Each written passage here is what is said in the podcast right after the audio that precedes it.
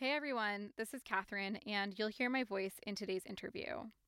As you may know, if you've listened to our last episode, we recently received a grant from the Citizen Diplomacy Action Fund, which is part of the U.S. Department of State, to record oral histories from the Cold War. And this episode was produced in part with that funding. So I spoke with Tatiana Kim, who's from an island between Russia and Japan called Sakhalin. And today, Sakhalin's part of Russia, but for a long time, it was this highly contested area and split between Russia and Japan. I had never even heard of Sakhalin until very recently. My guess is that unless you have an extensive knowledge of East Asian history, you probably haven't either. I first heard about it in the podcast 99% Invisible. Tatiana, who I interviewed, actually co produced an episode of 99PI. It's fantastic. I highly, highly recommend you check it out, in part because that episode actually does a better job of giving a big picture overview of the island's history. That episode is called Hometown Village, and we'll link to it in the show notes. To give a very rough, incomplete background, the island of Sakhalin was fought over for many years because it's valuable. It has a lot of natural resources. In the early 1900s, Japan controlled the southern half of Sakhalin and had also taken over Korea. And the Japanese needed people to work the land in Sakhalin, so some Korean families moved there voluntarily to work, others were forced by the Japanese and separated from their loved ones. So there was this mix of Japanese and Koreans, and then fast forward a few decades, and the island is totally controlled by Russia, or the Soviet Union as it was then, because Japan had been defeated in World War II. But because of the Cold War and the Korean War that was part of that conflict, most Koreans on Sakhalin couldn't make it back to Korea and had no clue what was happening on the peninsula. Finally, the Iron Curtain fell in 1989, but there was really no formal repatriation program for Korean families on Sakhalin to return to Korea until the early 2000s.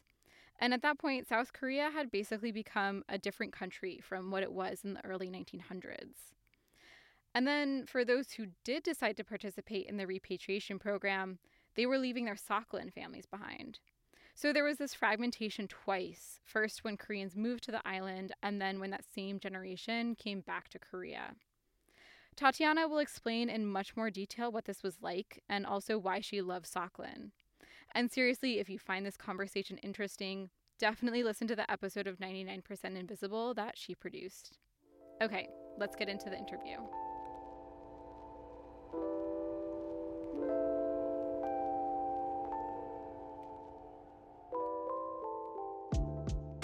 I guess just to start, can you tell me um, a little bit about where you grew up in Russia? Mm-hmm. I was born in the 80s, 1988. So, uh, and I was born in small town, really in the far east of Russia. So when people, when you say Russia, people normally imagine somewhere close to Moscow. So to get from Moscow to where I grew up, it takes eight hours by plane. But yeah, it's uh, it's a little island, and it's about a couple of hours flight from Japan actually, and uh, so it's very it's closer to Japan, Korea, that part of the world than uh, to actually Russia that we got used to knowing. And it's a small town. It's called Yuzhno Sakhalinsk. Uh, the whole island is called Sakhalin. Yuzhno Sakhalinsk is kind of like a regional uh, city center. In the in the 80s and 90s, it was really uh, kind of undeveloped almost. Like people used coal for heating the houses in many cases. Um, I remember we still had like outside toilet, you know. so uh, it wasn't it wasn't very developed. wasn't much jobs. People were going to mainland. But um, then in the 90s, it started to rapidly change because of the oil and gas projects. So the um, after the basically the collapse of USSR, many places started to open up, and the foreign uh, companies started to cooperate with many uh, Russian companies or Russian government at this point. So Sakhalin is rich with oil and gas. Did your family work in the natural resources industry there? Um, how did you all, and, and also how did you all end up in Sakhalin? Because of the history, Sakhalin is the island where you can find a big diaspora of Koreans. So the majority of cases, people either traveled voluntarily from Korea uh, back in the before the war, before the uh, in the 30s, to make some additional money because at that time Korea was a rural agricultural country and it was a colony of Japan really. So in Korea you wouldn't in South Korea especially you wouldn't find uh, a lot of jobs and ironically North Korea was actually more developed in the 30s uh, than South Korea. So majority of population who ended up on Sakhalin are actually from South Korea. And um, so people either worked, uh, traveled to Sakhalin in the search of more money because at that time uh, the southern part of Sakhalin was under the Japanese control uh, in the in the 30s because of the Russian-Japanese war in the 1905 19 uh, where you, Russian Empire actually lost and had to give up some of its territory to to Japan. Japan started to use more resources for the war, the internal resources, so they had less resources to develop uh, or extract the the natural resources from the from the land. At that time, uh, even Japanese recognized that Sakhalin was rich in, uh, you know, coal at that time, not as much as oil, but coal was a big industry eh, on Sakhalin. So, and Japanese used that, but there wasn't enough like men because everybody was conscripted to go to war. So they brought a lot of Koreans from Korea. The, the people say that they lived in horrible conditions. They were paid really little just to survive on. They were forced to stay on the contract for longer than, than they expected. They were brought from Korea to cold Sakhalin. And I need to say that Sakhalin does have quite cold winters in comparison even with Korea. In many many cases, people were just had were forced to say goodbye to the families, Sometimes not even parents, but even spouses and kids, and leave them behind. And they thought it would be like okay, a couple of years job tops, and they would come back. The thing were happening very quickly at that time in 1945. Um, Russia at that time, USSR, came to Sakhalin and uh, they basically invaded the island and the uh, japanese lost the war or at least were on the lost side of the war and um, the southern part of sakhalin came back to ussr so it became a part of ussr and uh, ussr had a policy against any foreign countries so they had the iron curtain. And this iron curtain fell really quickly. Uh, japanese basically repatriated their own citizens, but Koreans were left behind just because Koreans were not really considered uh, Japanese citizens. And so Koreans on Sakhalin were in that limbo where Korea, still as a government or as a country, really didn't exist yet. Japanese started to say, You are not our citizens anymore. And USSR really, I guess, did not make up their mind yet about that. So for Koreans, though USSR was not a country they were born in, they were living in, the whole thing about USSR was so foreign. With Japan, at least, with Japanese on the island, the people could blend in. They look, they looked a little bit alike. You know, the, they knew in many cases they knew the language. Most of the people knew the language, so they could communicate. But when the Russians came, that was completely different story. They they looked completely different I mean, the language was unknown to them. So people wanted to go back. And uh, USSR really wasn't in a hurry to send them anywhere just because USSR realized that with so many people leaving Sakhalin at that time, they needed some uh, manpower to develop the island. And uh, Koreans were actually in the best position to do that because they already knew the weather, they knew the plants, they know what to eat, what to not to eat, you know, and they were more adjusted than Russians.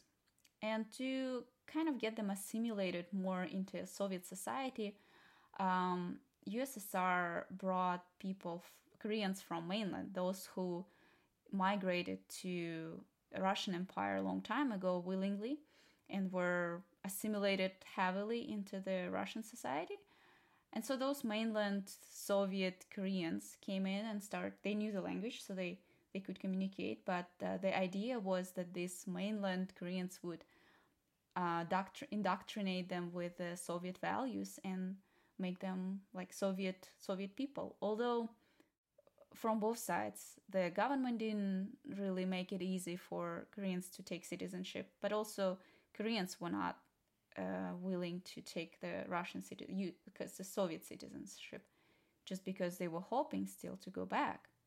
So that lasted for a while, for for decades, really. Um, and uh, the first uh, contact they made was uh, in the late 80s when the you know the early 90s when the iron curtain fell so because of that uh, i'm kind of so coming back to the question where my my family how they ended up so my my grandparent my um, great grandfather ended up the same way so he came to Sakhalin. He was one of few who came willingly, actually. So we were kind of lucky in this uh, case. Uh, but there were so many stories where people are uh, absolutely torn apart just because um, we were collecting the interviews and people have they still remember their grandparents or great grandparents crying over you know their small note or letter which finally reached them in the 80s uh, from the distant relatives that they or their relatives really they haven't seen for so long. But in case of our family, it was not as dramatic. So my great grandfather came to work in the mine, but um, he um, was hoping to make some money to buy the land back in Korea. And uh, yeah, he was stuck just like all other Koreans, and he always wanted to go back. But um, as I am, as I was growing up, because I'm a third generation by now, so would be my my grandparents came as a as kids basically, and uh, my my parents were born in Russia already, and I was born in Russia. By that time, uh, I grew up as basically more Russian than Korean, more like Russian with some little Korean weird traditions at home or words that um, yeah people uh, people wouldn't understand but mostly uh, it's it's a russian language it's a russian mentality even i'd say mm-hmm. one of the reasons why many families didn't return to korea when sakhalin was part of the ussr was because if I remember correctly, Sakhalin would only send them back to North Korea. Is that correct? Because that was aligned with the USSR, whereas South Korea was aligned with the United States. So there were cases when USSR, uh, just to uh, shut the protests up or the small protests, they they did send some people to North Korea, but I think it was more as a as a it sounded like it was more like a punishment than a repatriation because for them then after because because after these people were sent to North Korea, basically their track of them is getting lost. Nobody knows what happened to them.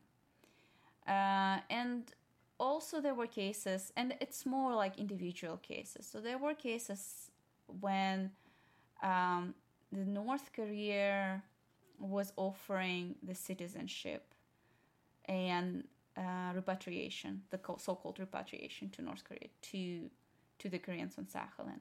And they were offering free education, they were saying there are opportunities in North Korea. And you have to remember, people, the, the world was different back then, right? So there was no internet, people couldn't Google what is North Korea is like right now. So people believe some people believed it and some people did go to north korea for the education or for better life um, there were cases but um, one of the things that um, someone told me, and I don't know, I cannot verify if it's true or not, that there was uh, an agreement between the Koreans that if somebody goes there, agrees to go to North Korea, uh, the person's supposed to write a letter, and because all the letters were, of course, censored, the letter was supposed to say, "Oh, I'm, it's everything is great. Come here as soon as you can." And that would be a code for saying do not come here it's bad here uh, which is a little story but i don't know how if it's true or not but uh, yeah so there were individual cases when people did go to North Korea. Wow. Um that's that's really fascinating. And I'm curious so you when you grew up, when you were a young child, did you notice or do you remember anything about your community changing when the Iron Curtain fell or was that too were you too young to remember that? Yeah, I would say I was probably too young. I well, in 2000 they started the program of repatriation of South, so Sakhalin Koreans back to South Korea. They built a complex, the housing complex for them. They started to governmental program. They started to talk about the Red Cross, and I do remember people uh, were talking. There was a lot of discussions between the households who is going, who is not, because to be it was a big choice. It was only the first generation who was allowed to come. So for these older people in their 60s, it would mean abandon everybody, abandon, you know, the kids, the grandkids, and just go and live somewhere in the country which is was foreign by then for them. And so, and but everybody understood it would be a better life for them, better medical care, um, some pension that they're gonna be getting or financial aid, but it wasn't repatriation for them anymore. I think people were looking at it. Okay, do I wanna move or do I do I not? So they were talking about staying home or going abroad for that reason. So that was a big, big uh, discussions. I remember growing up, but uh, yeah, not not as much as the Iron Curtain. I think I was. You could say that I was already growing up in Russia, not USSR.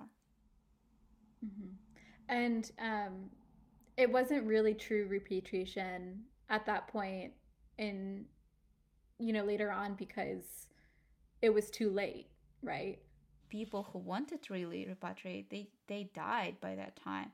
If they came as adults, you know, eight, even 18, 20 years old, in the 40s even, then by the time this program started in 2000, they would be already, what, 90, right? 80, 90 years old.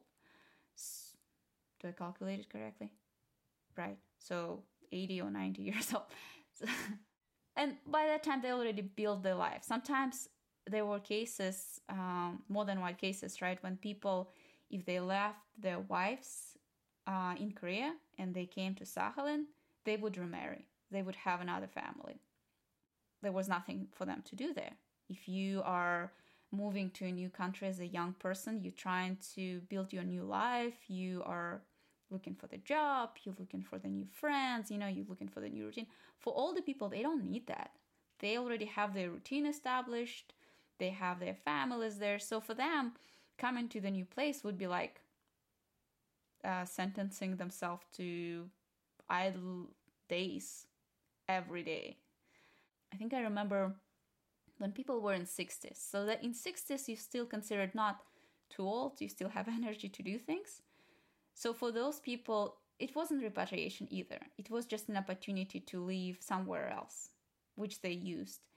Red Cross offered some programs, they were offered some touring the country, they managed to see some world.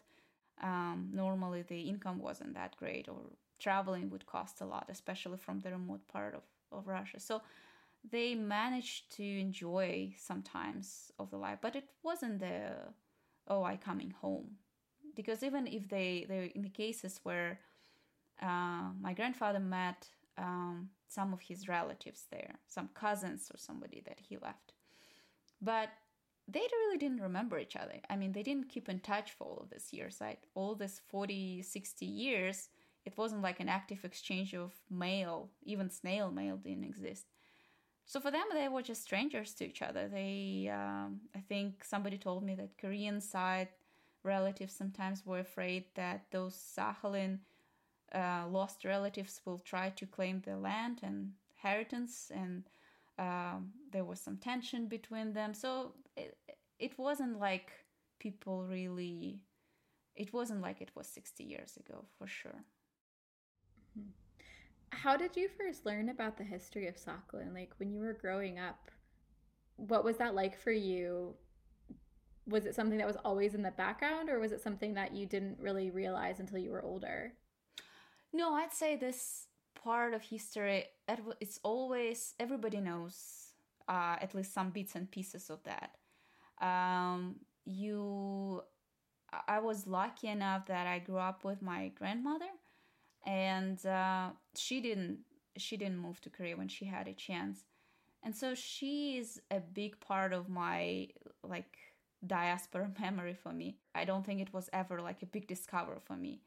Uh, every now and then she would throw out bits and pieces and you would like ask more details and so when i was growing up i thought it's such a usual story everybody migrating like all the old people stories they're interesting so I never thought it's something particular about it when i grew up and i started to travel more around the places when you travel and people like where are you from and you start to say and they ask more questions because i don't look russian uh, they ask wow you don't look russian or I discovered that many people didn't know at all anything about Sakhalin, especially outside of Russia.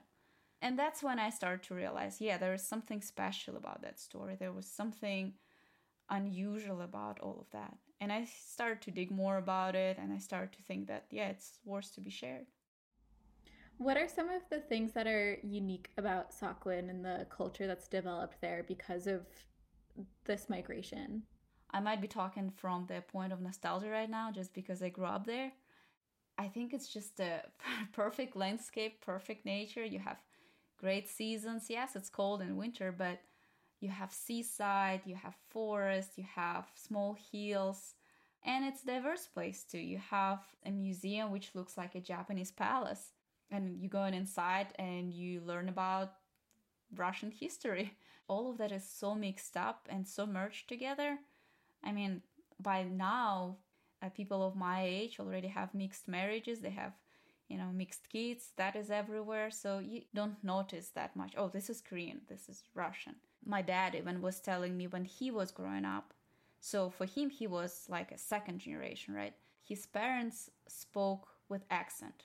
They learned Russian very quickly, but definitely you heard accent. Then there were cases when, because Koreans eat so much garlic, uh, Russian would say, "Oh, you garlic, you Korean garlic smell," or you know, there were some things that, of course, the racist and biases. And once people start to build this connection and ties, start to get to know each other on personal level, many Koreans start to work in the you know Russian with Russians. I think slowly Russians start to appreciate those sides of Koreans as well. How to cook Korean dishes, they start to appreciate the taste of it Russians are making better kimchi than Koreans are making anymore. Uh, I remember at one point there were rumors that uh, some racists gonna come from mainland are gonna start fighting with Asians, but very quickly our Russian friends were like, let them try. Every Russian have so many Asian friends, it would never happen.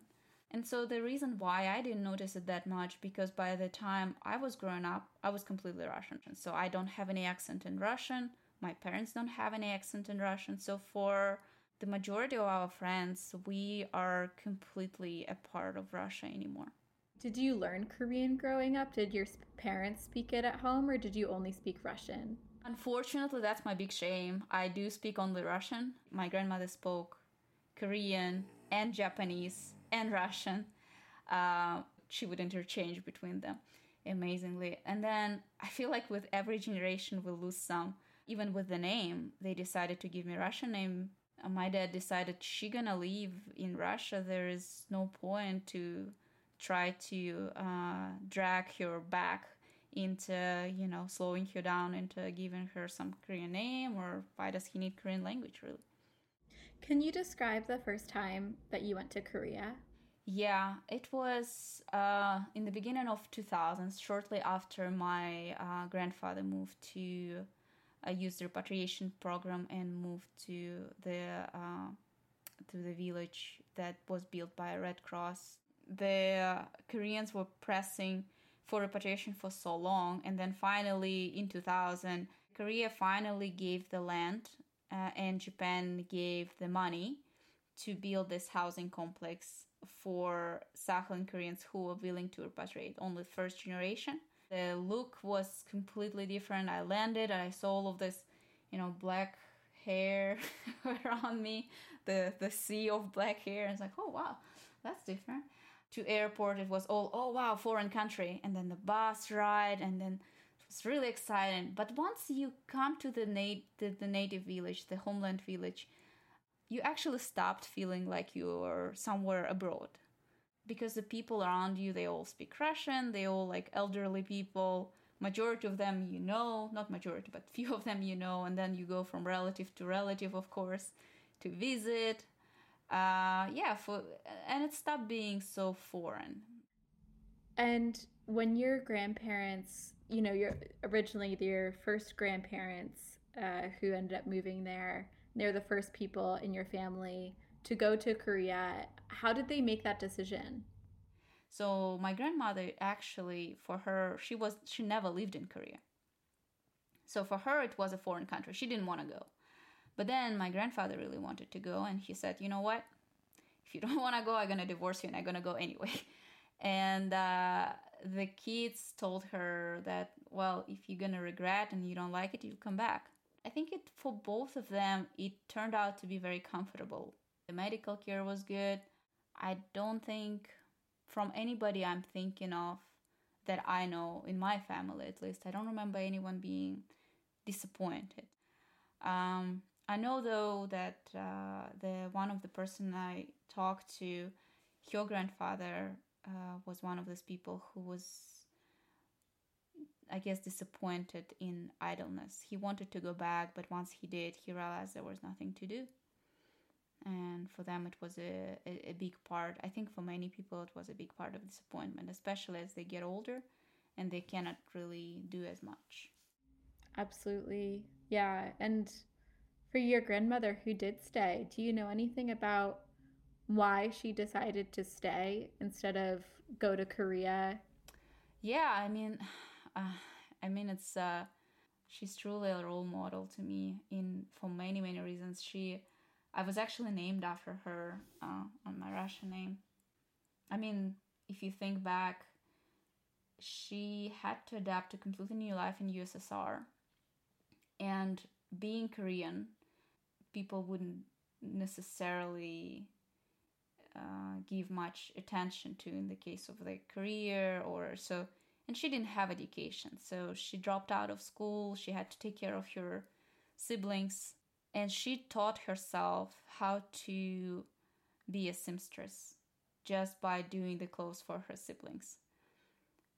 And she was she became so good at that that when she uh, started to work she managed to become one of like this governmental seamstress and she was like taking the orders from the top elite of Sakhalin governmental USSR people, whatever. So she had really strong connections.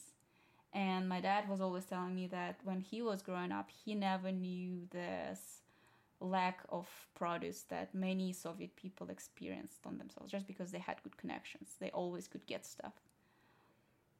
And my grandmother knew how to how to adapt i guess to the new life. So she managed to build a good life for her kids and she worked really hard even as, as i was growing up when she uh, she had uh, problems with health uh, at one point she was paralyzed and uh, waist down she couldn't walk um, but uh, i do remember when i was a kid that she actually she had such a strong will of power that she taught herself back to walk.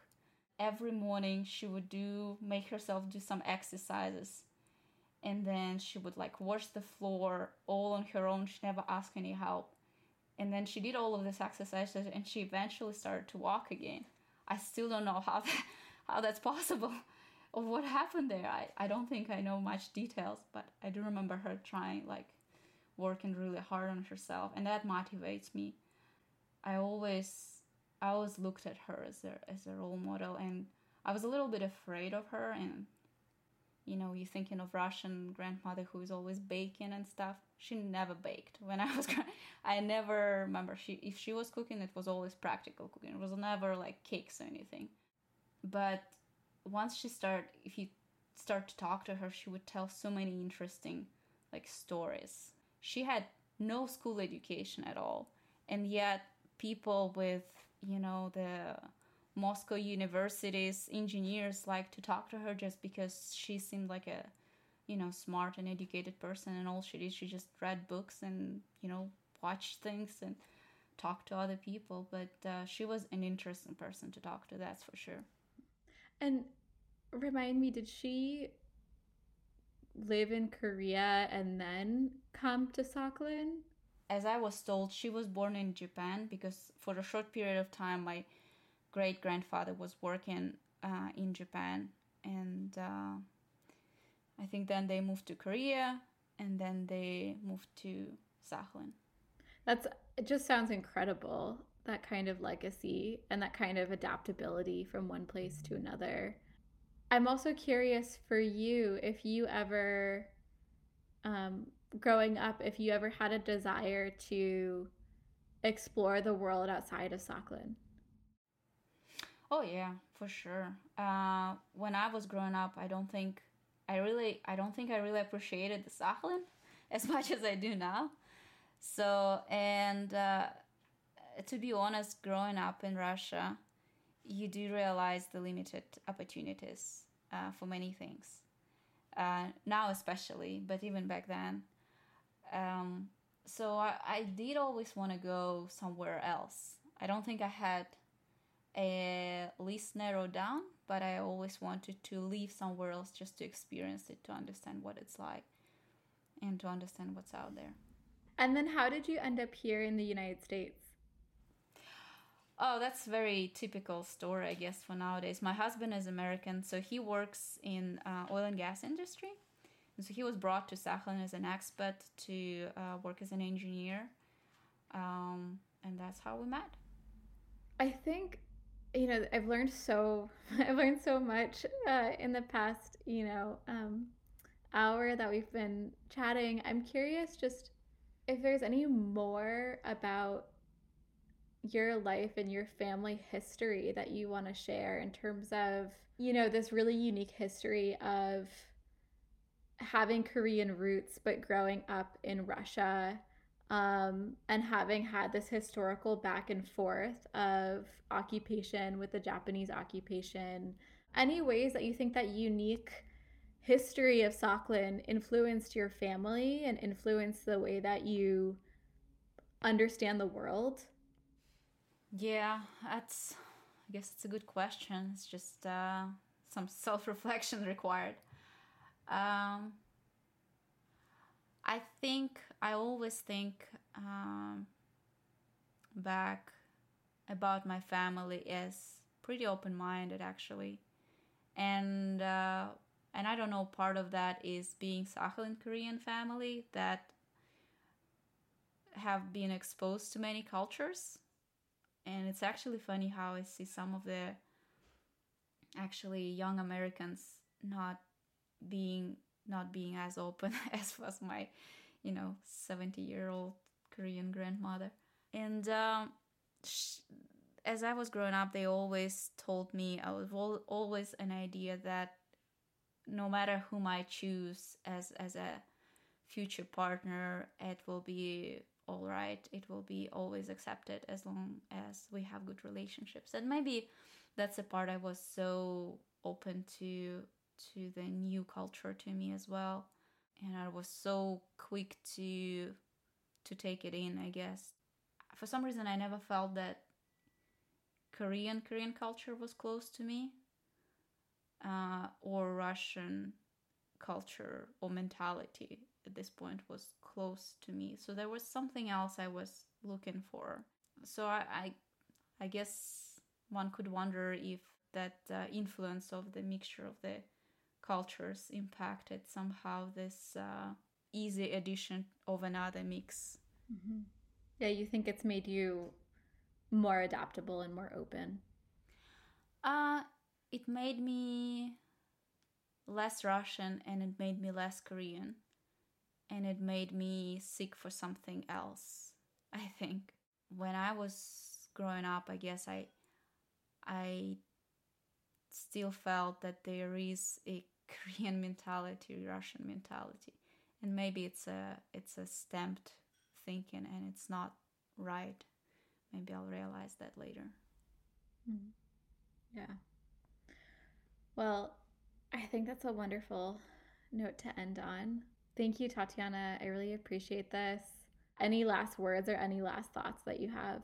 Whatever past you have, ask your grandparents and parents, whoever is close to you, about your family history. It's, you know, when you realize that your grandparents were young at one point, it's always fascinating to imagine them young and to kind of see them closer to yourself once they stop remembering things that they will be things you'll never get back.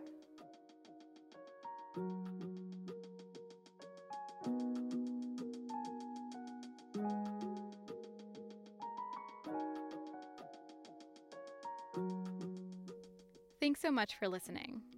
If you'd like to hear more stories of family separation, you can subscribe or follow wherever you get your podcasts, and you can follow us on social media at Divided Families Podcast. Thanks as always to Flannel Albert for that wonderful music, and see you next time.